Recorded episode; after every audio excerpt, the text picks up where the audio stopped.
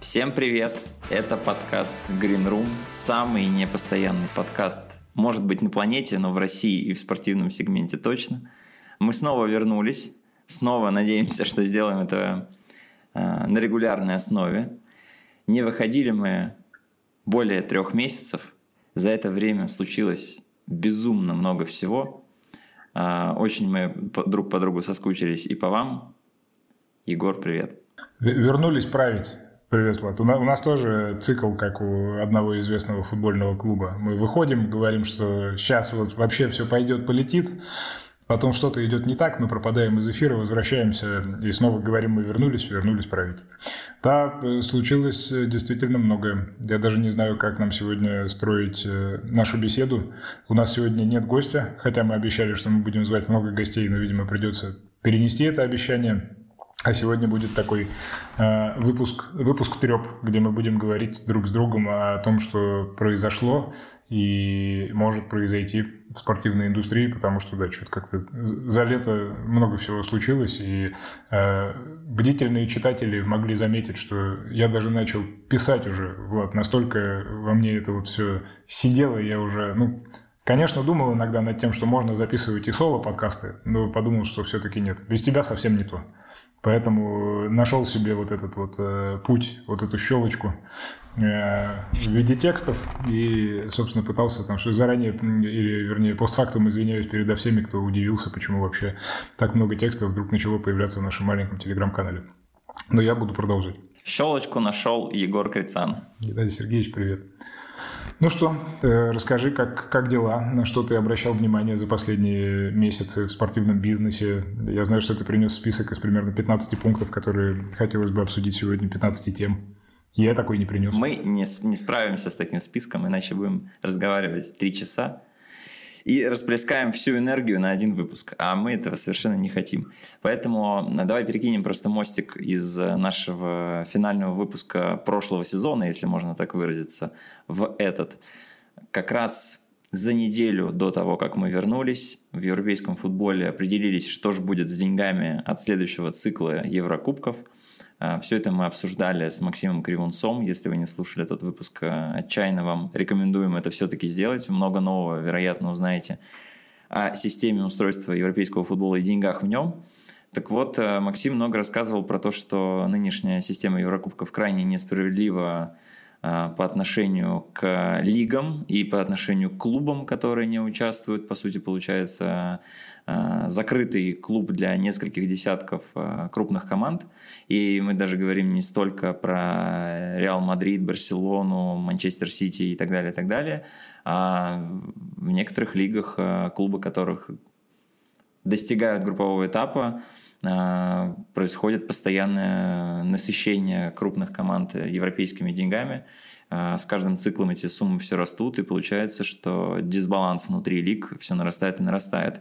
И объединение европейских лиг и многих, а, так скажем, средних малых клубов наставили на том, что нужно этот дисбаланс как-то сгладить, нужно сделать так, чтобы Денег клубы получали больше, и Максим в том числе говорил, что недостаточно просто ставить прежний процент, потому что суммы растут кратно. В следующем цикле никто не знает полную сумму. А, разнится оценка от 4 миллиардов 400 миллионов евро до 4 миллиардов 800 миллионов евро. Это все в год а, от Лиги чемпионов, Лиги Европы, Лиги конференции. Весь, понятно, что большая часть распределяется в Лигу чемпионов – и э, долго спорили, что с этим делать. Э, при прошлой системе, которая будет действовать еще один сезон, примерно 5% только уходило в малые клубы и лиги. Сейчас договорились о том, что это будет 7%. И ну, в целом это явный прогресс, э, но такой. Я бы сказал, что это промежуточное решение, потому что European Leagues требовали большего, они хотели 10%. А, но здесь нужно еще понимать, что в прошлой системе процент был там, 4 с небольшим, он становится 7, и есть еще 3% для клубов, которые участвуют в отборе, но вылетают. Значит, мы говорим о том, что вот если команда X играет в пути чемпионов в отборе в Лигу чемпионов и вылетает, вот она получает какой-то кусочек денег э, при общем распределении. А А 7%, про которые мы говорим, это клубы, которые в принципе не играют в Еврокубках, и на них вот так ровным слоем эти деньги раскидываются, с тем, чтобы они вкладывались в развитие и старались не отставать а, от вот гигантов в своих лигах. А, в целом можно порадоваться, что хоть какой-то шаг сделан в сторону баланса, но думаю, что вот эти 3% сильно все равно расстраивают индустрию. Да, я думаю, что здесь важно, важно помнить э, или учитывать, если не помнили, что, во-первых, пока все это на уровне, скажем так, меморандумов э, и, собственно, на конгрессе ICA, который прошел в Берлине вот в начале сентября, только меморандум о взаимопонимании с УЕФА был подписан. Тоже важная история, потому что в контексте того, что мы обсуждали с Максимом, я не знаю, как у них там дальше будет выстраиваться вся их профсоюзная история, но ECA а, получает право, или вернее продолжает получать право такой первой скрипки как бы профсоюза клубов а, в общении с регуляторами, и до 2030 года это право верифицировано. А, во-вторых, вся детализация, касающаяся того, как именно деньги будут распределяться и так далее, и так далее, насколько я, насколько я понял, она еще подлежит э, какой-то формализации, и, собственно, только в течение ближайших месяцев там, дай бог, станет понятно, чего, куда, сколько будет уходить, но уже ясно, что, скорее всего, эти деньги деньги будут, а, скажем так, маркированы, и это то, что можно будет тратить только на какие-то целевые вещи вроде подготовки резерва и так далее, и так далее, потому что ну, все, вся лирика, она вокруг этого выстраивается, где большие клубы грабят малые, зарабатывают на них, а малым ничего не возвращается. Ну, вот опять же Максим об этом в предыдущем выпуске подкаста довольно много разговаривал. А если в целом э, как бы всю эту тему с Конгрессом ECA э, как затрагивать и финализировать, то, конечно, достаточно веселое мероприятие было, судя по тому, что оттуда долетало. А, потому что, во-первых, Эльхи Лаифи э, снова переизбрали, собственно, лидером этого профсоюза и таким образом верифицировали и его позиции в европейском футболе. А, во-вторых, достаточно забавно было наблюдать за тем, как там расширилось количество разного рода возможностей для репрезентации клубов, и, и примерно все, кто доехал до этого конгресса, мне кажется, получили какие-то посты, титулы, вошли в какие-то советы, комитеты, комиссии и так далее, и так далее, э, ровно с тем, чтобы, видимо, потешить свое тщеславие, эго и почувствовать свою собственную важность. Э, как будто раньше там этого было чуть меньше. Ну, в общем, это тоже нормальный инструмент, наверное, на месте ESA. Многие вели бы себя примерно так же. Э, поэтому, собственно, все вот эти вот э, тектонические движения в европейском футболе, опять возвращаемся э, в подкаст с Максимом, рекомендую его послушать или переслушать, чтобы понять, как это все устроено в общих чертах. Эти движения, они продолжаются, и вот очередное действие, оно предпринято, у него красивые заголовки, но пока не до конца ясная суть. И как будто бы, конечно, никакие проблемы, они фактически не будут решены. Но движение навстречу решению этих проблем, такое медленное, такое мы посидим, подумаем, посмотрим, пару лет подождем, оно, оно конечно, идет. Поэтому предъявить сей формально ничего. Я бы здесь еще отметил, вот ты говоришь, э, подписан меморандум о взаимопонимании, и мне кажется, важны акценты, что это Исей подписал э, этот меморандум с УЕФА, а не наоборот, что центр силы в другом месте, и он сместился очень сильно, и вот сейчас мы скорее видим э, признание официальное этого положения. Да, возможно так. Ну, будем, будем смотреть, будем, будем наблюдать за, за всем за этим. Тема такая, она, честно говоря, довольно теоретическая. И вот э, в четвертый раз скажу, да, что э, с Максом нам повезло, потому что он нам как научно-популярно это все объяснил.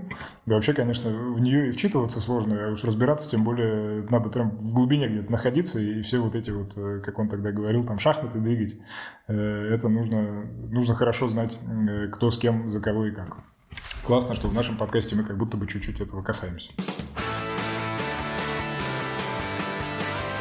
Есть другой новый центр силы, который э, возник в то время, что нас не было, просто заполыхал, заискрился. Э, думаю, сразу понятно, что речь про Саудовскую Аравию, которая накупила... Я, я думал, Интер Майами. Ну, это, это да, это все мы еще обязательно обсудим, но по шуму, гулу, треску, я не знаю, по всему, что может э, производить футбол. Саудовская Аравия, конечно, вырвалась в лидеры этим летом. Э, совершенное безумие. Зашли в супермаркет, э, увезли много тележек, отдали много мешков денег. И Пока, пока непонятно, чем это кончится, потому что мне кажется, что своего эффекта Многие называют это в интернете как бы нормализацией Саудовской Аравии, но по сути мы давай назовем это работой на имидж, что для тебя Саудовская Аравия становится не какой-то непонятной диковинной страной, а явное, явное географическое положение занимает. Понятно, что это за факт, понятно, даже ты начинаешь узнавать, что есть какие-то города, что там э, людям интересны эмоции развлечения, туда приезжают э, известные люди, ты постоянно про это слышишь, и для тебя страна э, уже сильно отличается в голове от того же Бахрейна, Йемена, Омана ну, и так далее по списку среди соседей. Это глобальная цель э, имиджевая в этом. Плюс, давай отметим, уже много раз говорилось про цель Саудовской Аравии подтянуть э, стремление населения к здоровому образу жизни, потому что есть с этим проблемы. Э, не будем по кругу здесь ходить. Но мне интересно послушать твое мнение, что ты думаешь о вот этой дискуссии горячей, что Саудовской Аравии нужно запретить неограниченные траты, нужно ввести потолок трат. А про это смешно, это на самом деле смешно, про это заговорили европейские клубы, которые сами тратят тем же летом рекордное количество денег на трансферном рынке. Как, как тебе кажется, это, это зло, нужно ли его ограничивать, или это нормальный исторический процесс, неизбежный и не нужно здесь искусственных ограничений. Мне кажется, здесь дополнительная ирония заключается в том, что многие из тех, э, кто этому может как-то противиться, они тратят деньги, которые э, генерятся где-то там же в этом регионе. И это, конечно, тоже добавляет каких-то оттенков. Э, это все крайне интересная история. И здесь, ну, с одной стороны, есть вот этот бесконечный нарратив про то, что типа, а, второй Китай и так далее, и так далее. Я бы его сразу отменил, потому что мне кажется, что здесь как бы общего, ну, только то, что кто-то тратит много денег в одном и том же супермаркете, но я вообще не думаю, что вот история Саудовской Аравии, она каким-то таким же образом э, завершится. Мне кажется, там все как-то чуть более долгосрочно. Э, тут в целом, наверное, надо добавить какого-то контекста, потому что э, есть действительно стереотипное представление о том, что это страна какая-то, где забивают палками и отрезают пальцы за самые мелкие провинности и так далее, и так далее. Я сам не был в Саудовской Аравии, но есть друзья, которые там живут, и однокурсники мои хорошие знакомые, и ну, они, конечно, не рассказывают о том, что это рай на земле, но при этом это совершенно точно не какое-то очень страшное место. И даже если тебе не платят там 100 э, миллионов долларов э, в год, то, в общем, там все равно достаточно неплохо находиться не драматически хуже, чем в э, соседних странах этого региона, вот в Катаре, в Дубае, в других местах там я довольно много времени провел, в общем, там есть, наверное, свои плюсы, минусы и так далее. Понятно, что все это часть э, большой имиджевой движухи, которую саудиты начали вообще не вчера и, и не вокруг футбола. Там, если кому интересно, есть мегапроекты, связанные за пределами спорта со строительством города под названием НИОМ. Я за ним там уже сколько-то лет слежу, и это огромная какая-то абсолютно невероятная штука, которую они собираются возвести там чуть ли не самый современный город э, Земли, который, в общем, будет э, полностью сам себя обеспечивать там на берегу залива где-то, и это, ну, прям футуризм в чистом виде. Бюджет на строительство этого города неформально оценивают в 500 миллиардов долларов, и компания, которая отвечает за такой генплан, архитектурный облик, насыщение жизнью и так далее, и так далее – ей принадлежит один из клубов высшей лиге Саудовской Аравии. Ну, наверняка все это упирается в то, что какие-то люди, как в сериале «Наследники», они садятся в один кабинет и между собой все делят. Но, в общем, это во многих вещах так происходит. Я просто к тому, что кажется, что все это как бы часть большого плана, и вот подвернулся инструмент. Интересно, почему именно сейчас – было решено это сделать. Не знаю, связано ли это как-то с тем, что там Катар сравнительно неплохо провел чемпионат мира и, и в общем, регион себя заявил, или, может быть, какие-то другие причины. Но совершенно точно это не выглядит каким-то вот таким вот ха- хаотичным движением, потому что, ну, там, в общем, они даже сами вслух говорили, что выделены бюджеты, э, соответственно, их надо тем или иным способом осваивать. И, конечно, они получили большое преимущество за счет Роналду, которого, наверное, было чуть сложнее, чем остальных, э, убедить, а за ним уже потянулось и, и, и все остальное. А вижу ли я в этом проблему? Да нет, мне кажется, что, в общем, здесь э, ну, Остановить это, предупредить, предотвратить или еще что-то сделать было достаточно сложно, э, если возможно, в принципе. И это история, которая во многом, как ни парадоксально, она, она позитивно сказывается, допустим, на том, о чем FIFA говорит, да, э, когда рассуждают там, о глобальном развитии футбола в разных регионах, где он может быть не так проявлен, как в Европе там, или Латинской Америке. И вот оно, пожалуйста, такое экспресс-упражнение, позволяющее этих целей достичь на одном конкретном клочке суши, пусть и не самом большом, но и не самом маленьком. В Саудовской Аравии ну, порядка 40 миллионов человек живет. Страна тоже, она не, не, не Бахрейн в этом смысле. А, я думаю, что слишком мало времени прошло, поскольку всего одно трансферное окно вот такое вот для того, чтобы пытаться как-то прогнозировать и выстраивать системы. А, но совершенно точно мне кажется, что у саудитов планы, они, опять же, чуть, чуть дальше, чем просто на пару лет поиграться. Совершенно точно, и мы это обсуждали с кем-то из э, моих приятелей, тоже. На них работает большая толпа разного рода консалтинга, которые, собственно, э, всю, всю эту схему э, придумывает, реализует и следит за тем, чтобы она вела себя качественно. Ну и у нее есть э, даже конкретные репрезентанты в виде там, спортивного директора лиги или еще кого-то, кто, в общем, вслух объясняет, что они не хотят останавливаться. И в этом смысле мне кажется, что ну, я бы относился к этому просто как к здоровому проявлению конкуренции, которая, в свою очередь, должна заставить остальных участников рынка как-то суетиться и искать, собственно, конкурентные преимущества. При этом я слабо верю верю в то, что э, с точки зрения качества продукта, да, самого футбола, э, эта штука может выйти за пределы какого-то локального рынка или за пределы э, фэндома вокруг отдельных футболистов. Потому что мне кажется, что ну, чемпионат Саудовской Аравии, даже с учетом того, что он появился в FIFA э, Хотя, по-моему, раньше был. Но в любом случае, теперь ему будет больше внимания. И права проданы там в 100 плюс стран. Ну, маловероятно, что он сможет стать каким-то премиальным продуктом, просто потому что там пока нет ни, ни, никакой истории, никаких как бы брендов, только какое-то количество звезд, собранных на одной конкретной территории по вполне конкретной причине.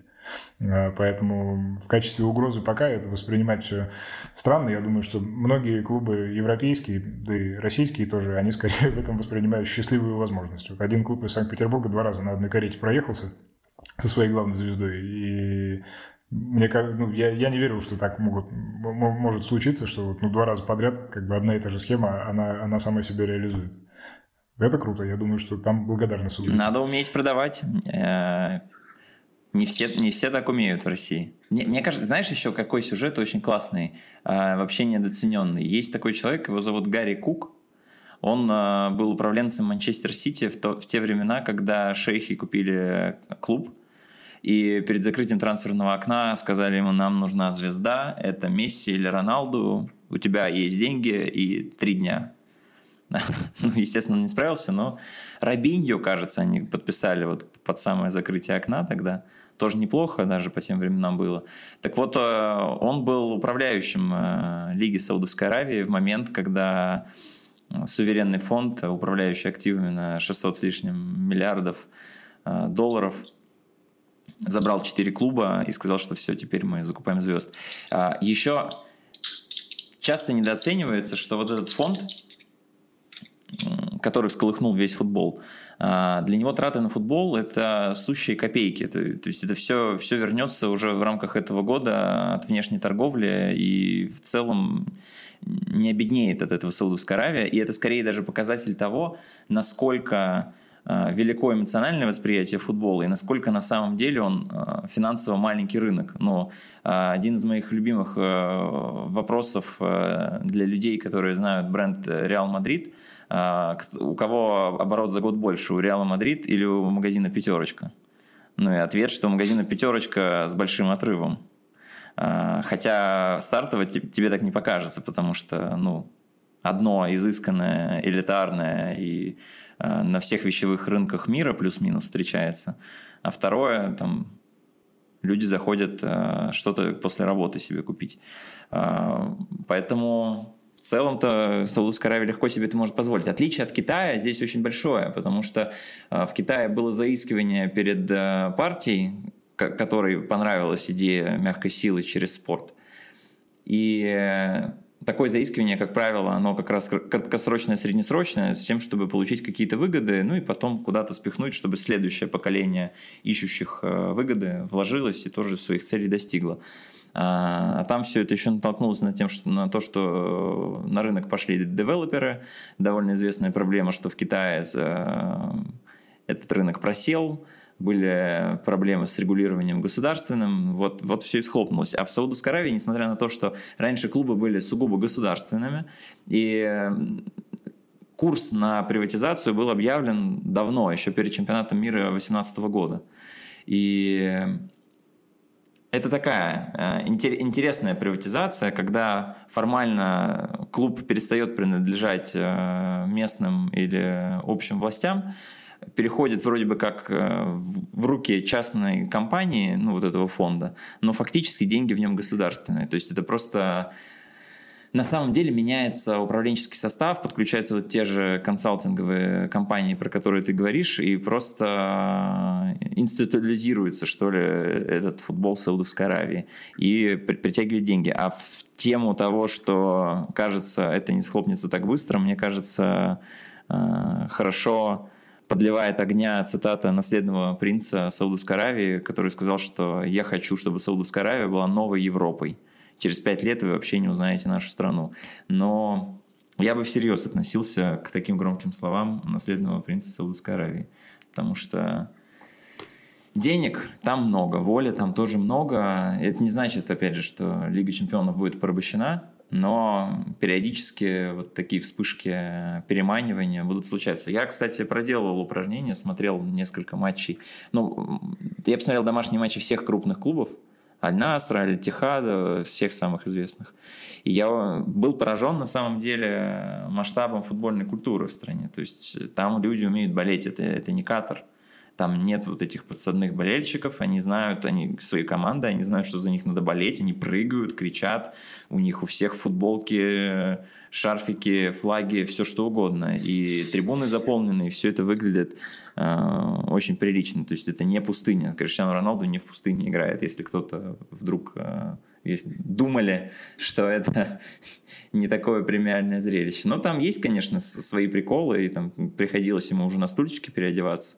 Но думаю, что это быстро тоже все закончится, потому что уже в декабре обещают э, еще пару клубов э, обогатить тоже передадут в руки какой-нибудь новой компании, которая не город строит, а что-нибудь еще добывающее, например. Не, э, картинка, она будет, когда сейчас Азиатская Лига Чемпионов начнется. Вот это, конечно, будет зрелище контраста, потому что я думаю, что там э, такие материалы оттуда привезут те, кто до туда доедет. Там же фигурируют, э, собственно, среднеазиатские страны, э, нам всем прекрасно известные, и какие-то более экзотические географии, и это все это интересно, потому что мне кажется, что ну вот э, там Неймар, Роналду и какое-то количество звезд калибром пониже, они в этих широтах окажутся в первый, дай бог, не в последний раз.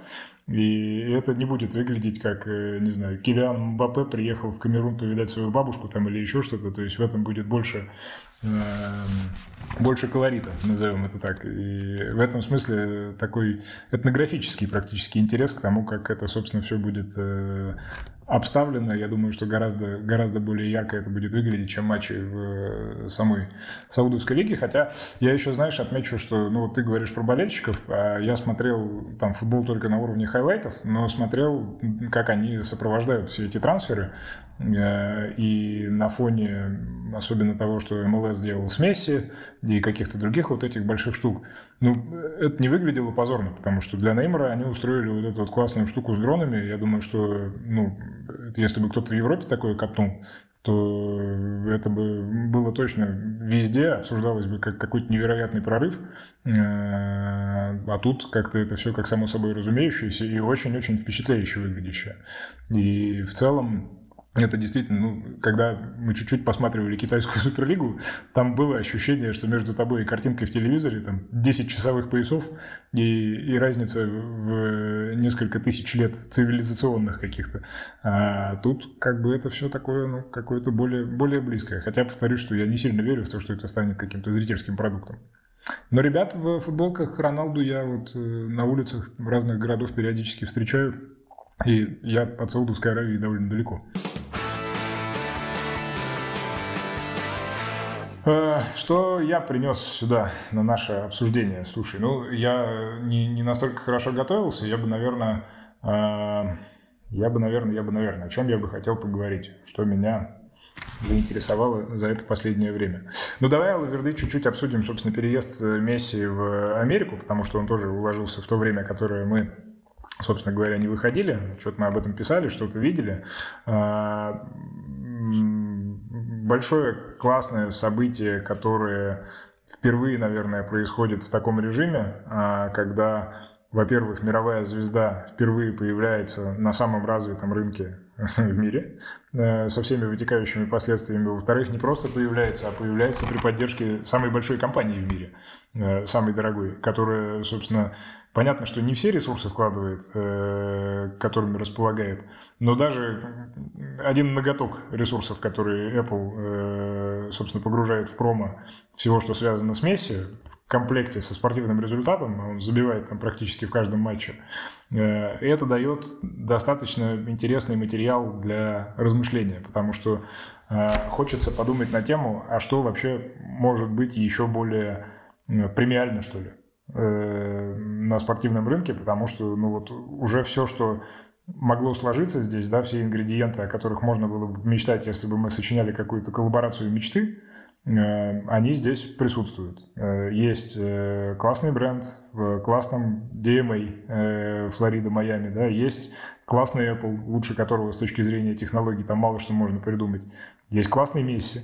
И, и все это превращается в какую-то какой-то ремейк путешествия Пеле в э, э, американскую лигу где-то там в 70-х. Э, и мне в этом смысле ну, интересен, наверное, даже не этот стартовый отрезок, хотя очень круто и все как в книжке пока складывается, с голами там на 94-й минуте победными, да, всеми этими селебрити, которые приходят там в Калифорнии на него посмотреть, и это все создает какой-то отдельный бас такой очень крутой, который в МЛС, конечно, не видел никогда в своей истории. Вот. Но что будет дальше, как, как это все будет капитализироваться, это интересно, потому что все равно э, остаются большие э, вопросы у тех, кто привык смотреть футбол европейский, вот к этому вот американскому э, competitive balance, когда он играет в одной команде с людьми, которые, ну, явно на несколько порядков ниже его, я уж не говорю там про то, сколько они денег зарабатывают, и как бы вот э, весь маркетинг, который можно себе помыслить, он здесь. А основной продукт, э, собственно, спортивное соревнование, оно как будто бы, ну, не то чтобы сильно подтягивается за этим. То есть это все отдает все равно чуть-чуть каким-то ну, аттракционным, что ли, в хорошем смысле. И, в общем, в этом нет ничего неправильного, но как будто даже той же Саудовской Аравии таких претензий можно предъявить меньше. Может, потому что мы меньше знаем о том, как там устроен чемпионат. А здесь это просто первое, что бросается в глаза. Вот у меня какое-то такое ощущение. Не знаю, как у тебя. А, слушай, я бы не сравнивал с Саудовской Аравией, потому что посмотрел матчи целиком, и там ну, уровень игры тоже местами сомнительный. Да, там есть звезды, но они разбавлены. И прям ультра премиум качеством это точно пока не назвать. Ну, в МЛС то же самое, но мне кажется, что на это такого внимания-то и не обращают, потому что все вместе упаковано немножко по другим стандартам. А, пока, пока кто-то может на поле тупить, у тебя есть э, Ди Каприо, который ест э, мороженое, и в целом тебе достаточно зрелища. Ты получил сначала вот, вот этот кадр, но потом Месси что-нибудь там со штрафного зарядил, и прекрасно, картинка сложилась, э, яркий хайлайт получен. Поэтому... Но интересно, к чему это приведет, потому что МЛС и так пошлость, пришлось пойти на уступки, чтобы Интер Майами зарегистрировал Месси. А, там есть некоторые шаманство с тем, что Интер разменивает а, слоты для иностранных игроков.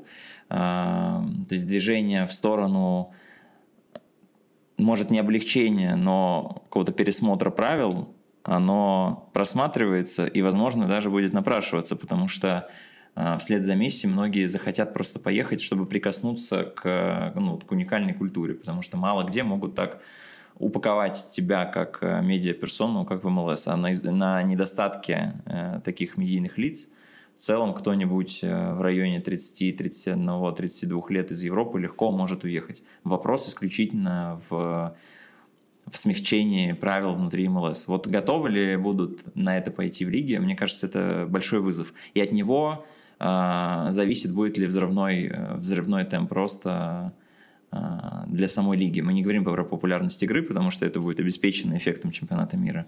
А вот про качество лиги, мне кажется, вот в этой плоскости все лежит.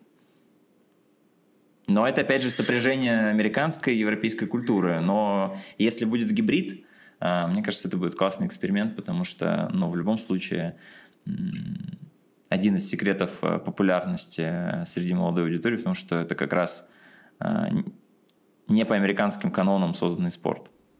Ровно так, ровно так. Но опять же, здесь пока никакой точки не поставить, одни только многоточия, и все это находится в развитии, пока есть только какие-то классные оттенки, за которыми весело наблюдать.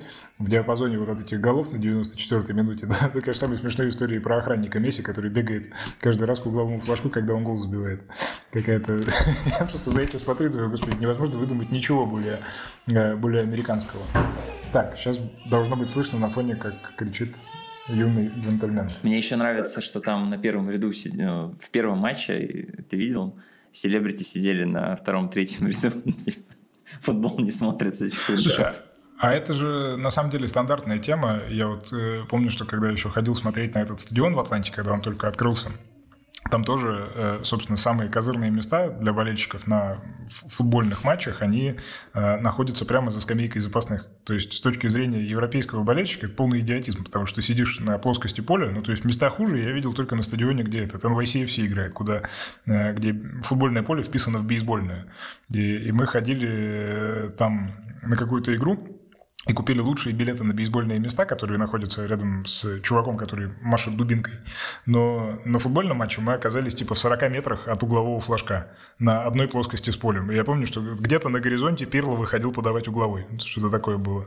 А, а здесь, э, да, тут ровно та самая история, что, скорее всего, на стадионе там сделано все так, что а, у тебя в пространстве между раздевалками и, собственно, вот, этим вот, вот этими вот скамеечками за скамеечками есть еще как, какое-то клубное помещение, такое такой, типа, там, барчик. Ну, вот в Атланте так сделано. Потому что ты, ты можешь, в принципе, потусоваться в туннеле, где должно по-хорошему вонять вот этой разогревающей мазью и нашатырем. А у тебя там ресторан. И, наверное, это дает каких-то эмоций, особенно когда ты, ну, наверное, не сильно настроен как бы насладиться игрой, там, тактическими какими-то штуками, которые видно только с верхотуры. Э, или или еще чем-то. Поэтому это, это прикольно, но это как бы такая стандартная э, достаточно американщина. Хорошо, Влад, давай тогда следующая тема с тебя, какая-нибудь опять занудная теоретическая. А, давай, договорились. Все, все как я люблю. Но не будем далеко уходить. Это трансферный рынок. Вот Месси уехал. И посмотрим, что вообще происходит на мировом рынке покупки продажи игроков. Рекордное лето 7 с лишним миллиардов долларов столько не тратили никогда, а уж если сравнивать со всякими ковидными временами, так подавно рост э, по сравнению с прошлым годом почти 50%, а именно 47%. И даже с прековидным 2019 годом разница почти в 27%. А, абсолютное безумие, трансферная инфляция продолжает всех поражать в комментариях. Ну, понятно, что сюда заложен еще существенный эффект Саудовской Аравии, которая на, чисто на трансферы только потратила почти 900 миллионов, а, и еще сверху на зарплаты сколько. Но я бы здесь отмечал даже не то, что а, АПЛ, который, который выгоден на самом деле вот этот э, шум вокруг Саудовской Аравии, потому что никто не обсуждает, что за Э, за одно лето с июня по сентябрь 20 э, клубов АПЛ потратили почти 2 миллиарда долларов. Фантастическая, по-моему, цифра, которая сильно показывает э, разрыв в уровне лиг в Европе. Потому что следующая Европейская лига, а именно Франция, потратила всего 860 миллионов долларов. А последнее место среди традиционного топа европейского – это очень очень неожиданно, наверное, если не вдаваться в детали, а просто посмотреть на рейтинг, Испания. Они не потратили даже 500 миллионов, 405 миллионов долларов за лето. Это очень мало, учитывая, да, что там играют одновременно Реал, Барселона, Атлетико, ну и еще ряд крепких клубов, которые вообще-то регулярно забирают Лигу Европы. А, в первую очередь, естественно, все упрекают Ла Лигу за механизм этого экономического контроля, который насаждает сверху нормы трат, сколько можно потратить на игроков, сколько можно потратить на зарплаты и так далее, и так далее. Есть лимиты, э, можно купить игрока, но не заявить его, потому что он не вписывается в этот потолок. И буквально вот сегодня, когда мы записываемся, стало известно, что у Барселоны этот потолок вообще 270 миллионов евро относительно их уровня доходов. Это просто копейки получается по, этим, по этой логике, что чтобы оздоровиться, им нужно просто оставить Э, не потраченными несколько сотен миллионов евро. Ну, это просто говорит о том, что супер, супер в долгах на самом деле Барселона пребывает. Но интересная тенденция. Ла Лига, э, чувствуя, что происходит, незамеченная была новость, прямо по ходу лета чуть-чуть облегчила правила этого финансового контроля. Там есть супер замороченные детали, что если вы э, освободили какое-то количество денег, ну, грубо говоря, расстались со звездой, э, то можно вот эти вырученные деньги не полностью потратить на новых игроков, а 40%. Так вот, Ла Лига разрешила тратить 50%, а если этот игрок еще и э, получал очень большую зарплату, ну, то есть зарплатные ведомости больше 5% занимал, то и все 60. Но на самом деле для, в масштабах Ла Лиги это смещение на 20%, оно очень значимо. И случилось это прямо по ходу лета, когда уже были претензии, что клубы сильно ограничены. Мне кажется, что это важный момент, потому что будет интересно, что дальше будет происходить э, с этими требованиями и вообще с экономикой испанского футбола, потому что одно, два, три окна э, вот этого даунтренда Испании это еще терпимо, ну, потому что они давно начинали тратить все меньше, меньше и меньше, но сейчас уже на самом деле дно начинает скрести Испанская лига, э, учитывая то, что только телеправа внутренние и внешние приносят почти 2 миллиарда евро, потратить за лето 400 миллионов на трансферы, это какой-то сигнал о бедствии практически. Это ненормальная ситуация для современного футбола. И если Испания не хочет ну, потерять, наверное, в, вот в этой привычной медийности, которая складывается не только из того, как вы свой продукт презентуете и показываете, а все-таки сущностно, какие игроки у вас э, играют, какие личные бренды привлекают у вас внимание. Э, лига должна быть заинтересована в том, чтобы эту ситуацию как можно скорее исправить, потому что э, ситуация, в которой все звезды будут распиханы по английским командам и чуть-чуть заедут в Баварию и ПСЖ, для продукта испанского футбола бедовая. Они могут, конечно, позиционировать себя, что мы не только три клуба, мы весь испанский футбол, где 42 профессиональных клуба и так далее, и так далее, но а, все мы знаем что магниты внимания нужны. Мне кажется, что это такая большая интрига, и будет просто интересно повесить здесь знак вопроса, э, чтобы запомнить это и вспомнить в следующий раз, э, чтобы отметить, что происходит вообще с испанским футболом. То есть ты не веришь в Арсена Захаряна настолько? Арсен Захарян э, в топ-5 самых дорогих трансферов лета. Ты представляешь себе? Пятый по стоимости игрок в чемпионате Испании за лето. Вот этот, этот факт меня очень сильно удивляет, если честно. Вот. Это ли не успех юношеской футбольной лиги? Соревнование, которое отчасти подарило миру Арсена Захаряна. в таком контексте мы на это еще не смотрели. Но ты прав, да, я не настолько, честно, погружен в детали, но читаю периодически там высказывания Тебаса и всех остальных о том, что да, вот там отъезд Месси еще кого-то на нас не сильно повлиял э, спустя годы, но по факту-то как будто бы история говорит об обратном, потому что, с одной стороны, все вот эти вот э, абсолютно рукотворные проблемы отдельных клубов, которые теперь приходится рычагами решать. Э, с другой стороны, ну, э, медицинский факт, связанный с тем, что, да, не на кого особо пальцем показать, потому что все, кто плохо лежал, да уехали в Саудовскую Аравию, и, собственно говоря, этот сезон, ну, будет, наверное, неким испытанием с точки зрения э, звездности. Конечно, есть большие, большие имена, но но топов как будто нет, это правда. И в этом, в этом смысле не знаю даже. Э, кто-то, наверное, выстрелит. Как-то, наверное, это все будет вручную. Ну, в общем, это хороший вопрос, который ты поднял.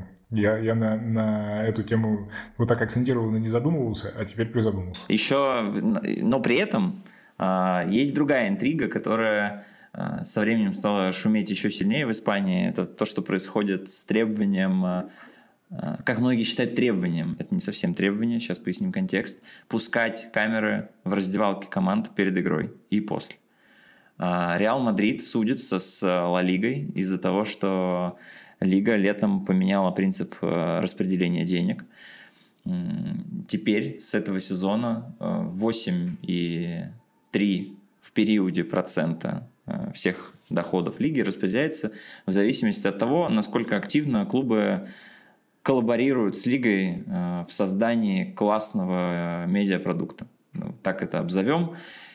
Есть рейтинг в котором максимум за год можно набрать 500 баллов. Они складываются из кучи факторов. А, если ты пускаешь камеры снять вот развешенные футболки в раздевалке, что это просто отраслевой стандарт есть везде, ты уже гарантированно получаешь, по-моему, 38 баллов. Если у тебя стоят пресс-волы на пресс-конференциях в зоне для экспресс-интервью в микс-зоне, и ничего не нарушено, у тебя уже есть 40 баллов. То есть фактически, исполняя исключительный регламент, ты уже набираешь 175 баллов, которых достаточно, чтобы участвовать в распределении денег. Дальше все зависит от того, насколько ты активен. Если ты участвуешь во всяких рекламных кампаниях Ла Лиги и даешь игроков для записи рекламных роликов, получи еще 10 баллов.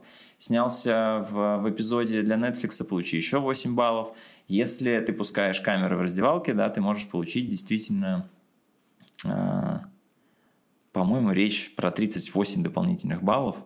И еще 10 можно получить, если ты позволяешь включить микрофон на 30 секунд.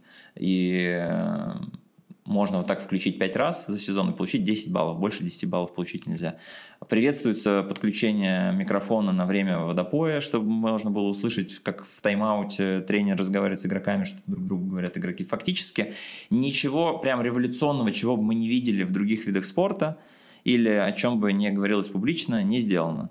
А, камера снимает речь э, перед игрой в раздевалке. Камера иногда может, если пустят после победы, зайти снять, что там, как игроки празднуют. Немножко, 30 секунд, до 30 секунд отрывок. И э, послушать, чего между собой обсуждают по ходу игры. А, даже, честно говоря, по российским меркам это уже не звучит как революция. Единственное, что звучит как революция, что исходя именно из этого будет точно распределяться сумма. единственный клуб, который проголосовал против Реал Мадрид, а Реал Мадрид судится из-за этого, говорит, это несправедливо, мы не хотим, и просто из-за того, что мы что-то не исполняем, нас лишают денег. И в первых турах Реал саботировал, в принципе, взаимодействие с э, официальными партнерами. Не приводил Карло Анчелотти на обязательное интервью. А, не позволял снимать просто свою пустую раздевалку и так далее, и так далее.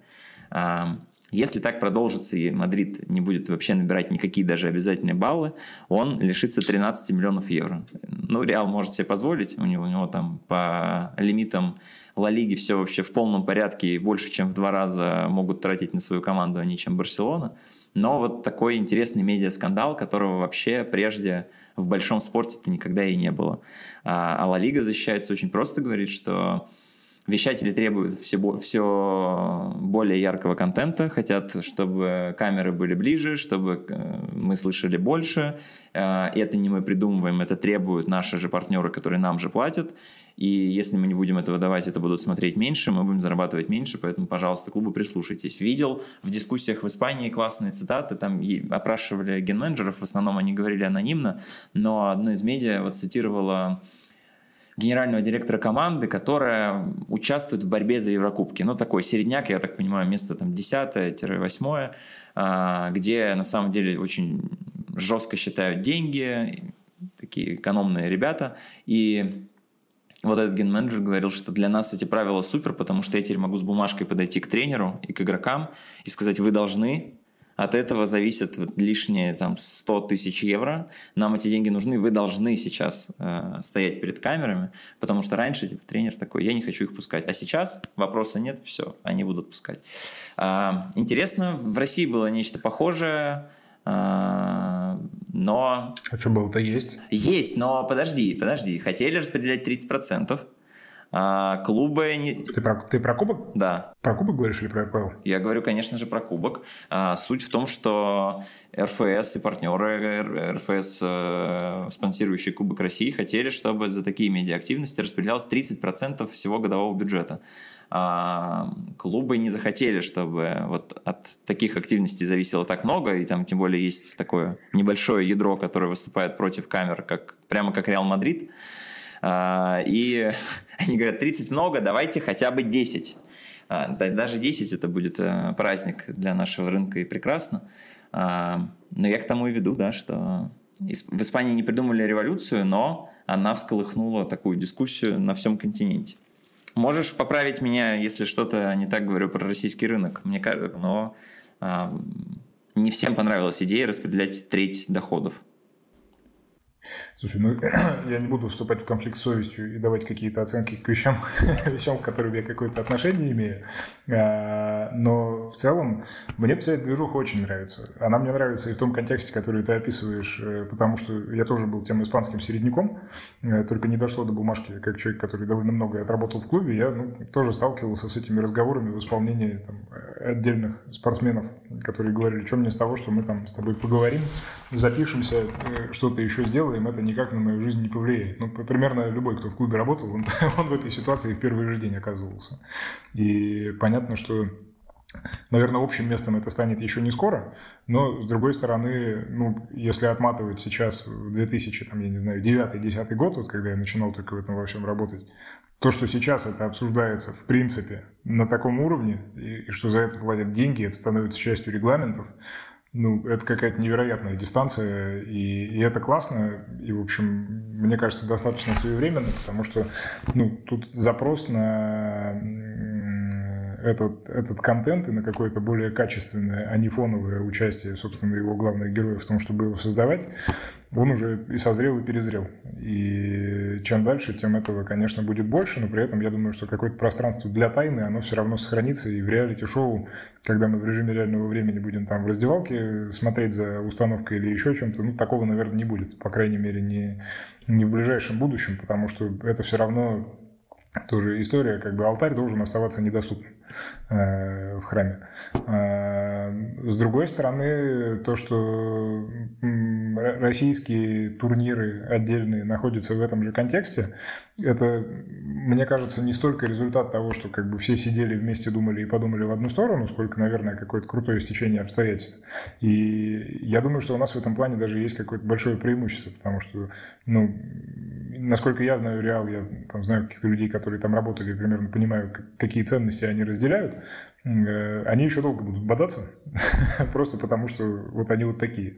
В нашем случае как будто бы э, диалог, он идет лучше, и в целом, ну, опять же, не хочется там какие-то оценки давать э, излишние или хвалить самих себя, но мне дико нравится то, что происходит с Кубком России вот эти вот последние там два, наверное, сезона. И в части того, что, в принципе, мы наконец-то увидели, что это турнир, который состоит в том числе из ранних стадий. И там тоже есть свои герои, как вот вратарь, я не знаю, футбольного клуба Уфа, который там отбил э, сколько там, 9 из 10 пенальти там, или 6 из 8.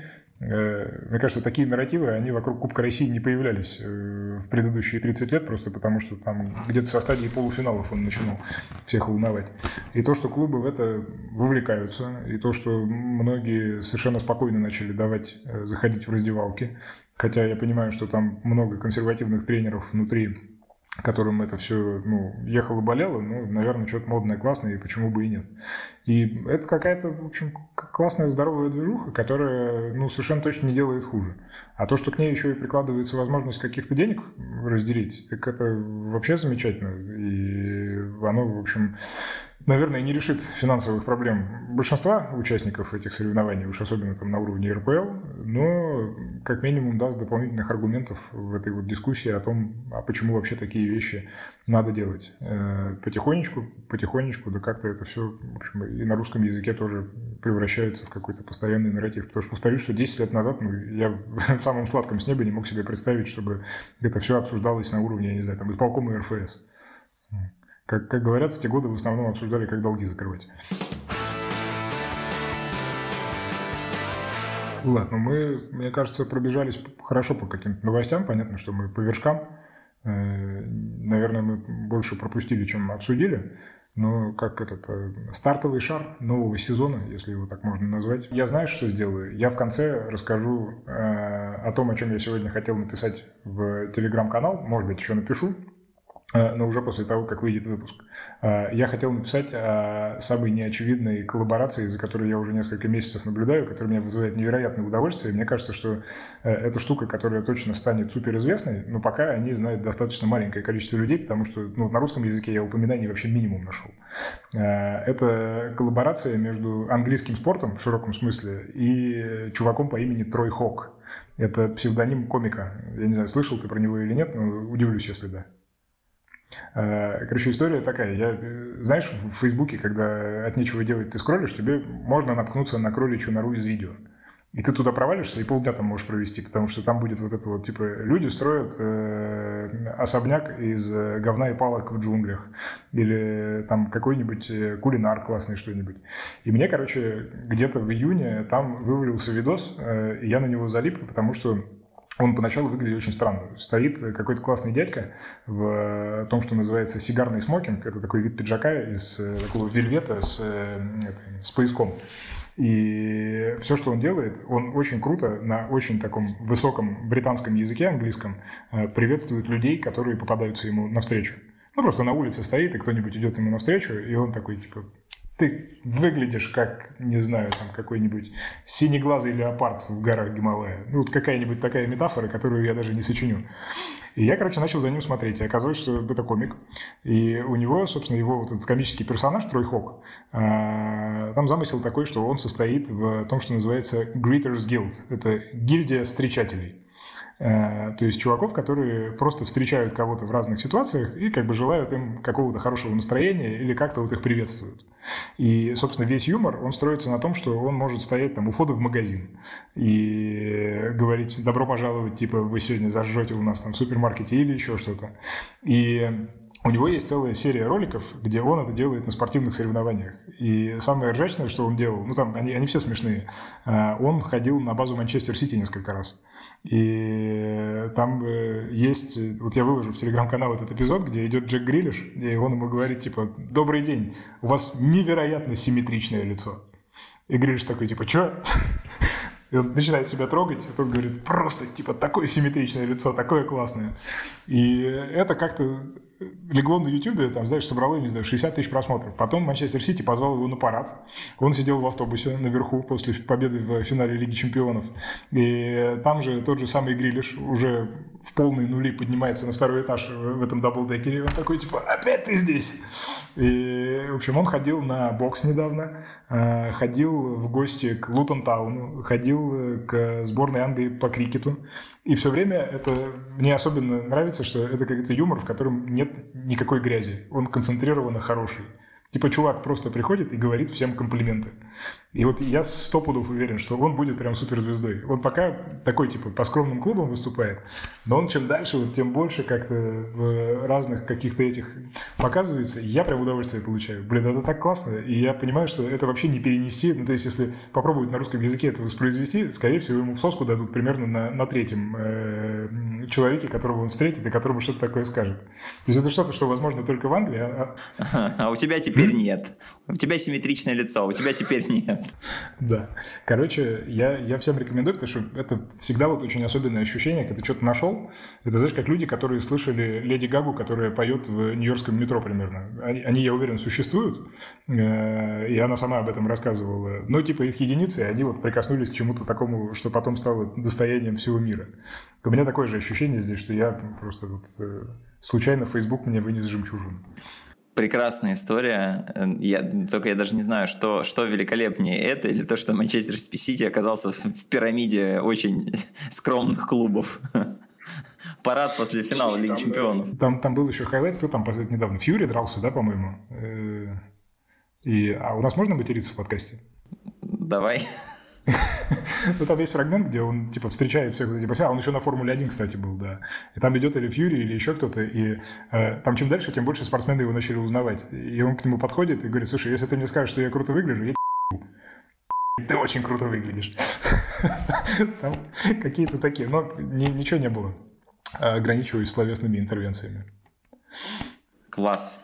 Класс. Вот, вот, так, вот такая история. Не документальное кино, конечно. Егор, ты очень интересно. хорошо Поэтому... выглядишь. Я тебе на прощание хочу сказать, что ты очень хорошо выглядишь. Спасибо. Э, я должен сказать для наших э, слушателей, что мы разговариваем без камеры в этот момент. Нет, на самом деле с камерой. Спасибо, вот это, это взаимно. И очень, очень радостно, что мы воссоединились, и я надеюсь, что э, на этот раз трехмесячные перерывы будут у кого-то другого, но не у нас. Ура! Ура! Э, спасибо вам большое. Ставьте лайки, колокольчики, слушайте нас на всех платформах. Э, спонсоры, мы ждем вас. Э, это был подкаст Green Room, который Sports.ru, как это правильно сказать, продюсирует. Обычно в этом месте стояло название. Все так. Спасибо большое.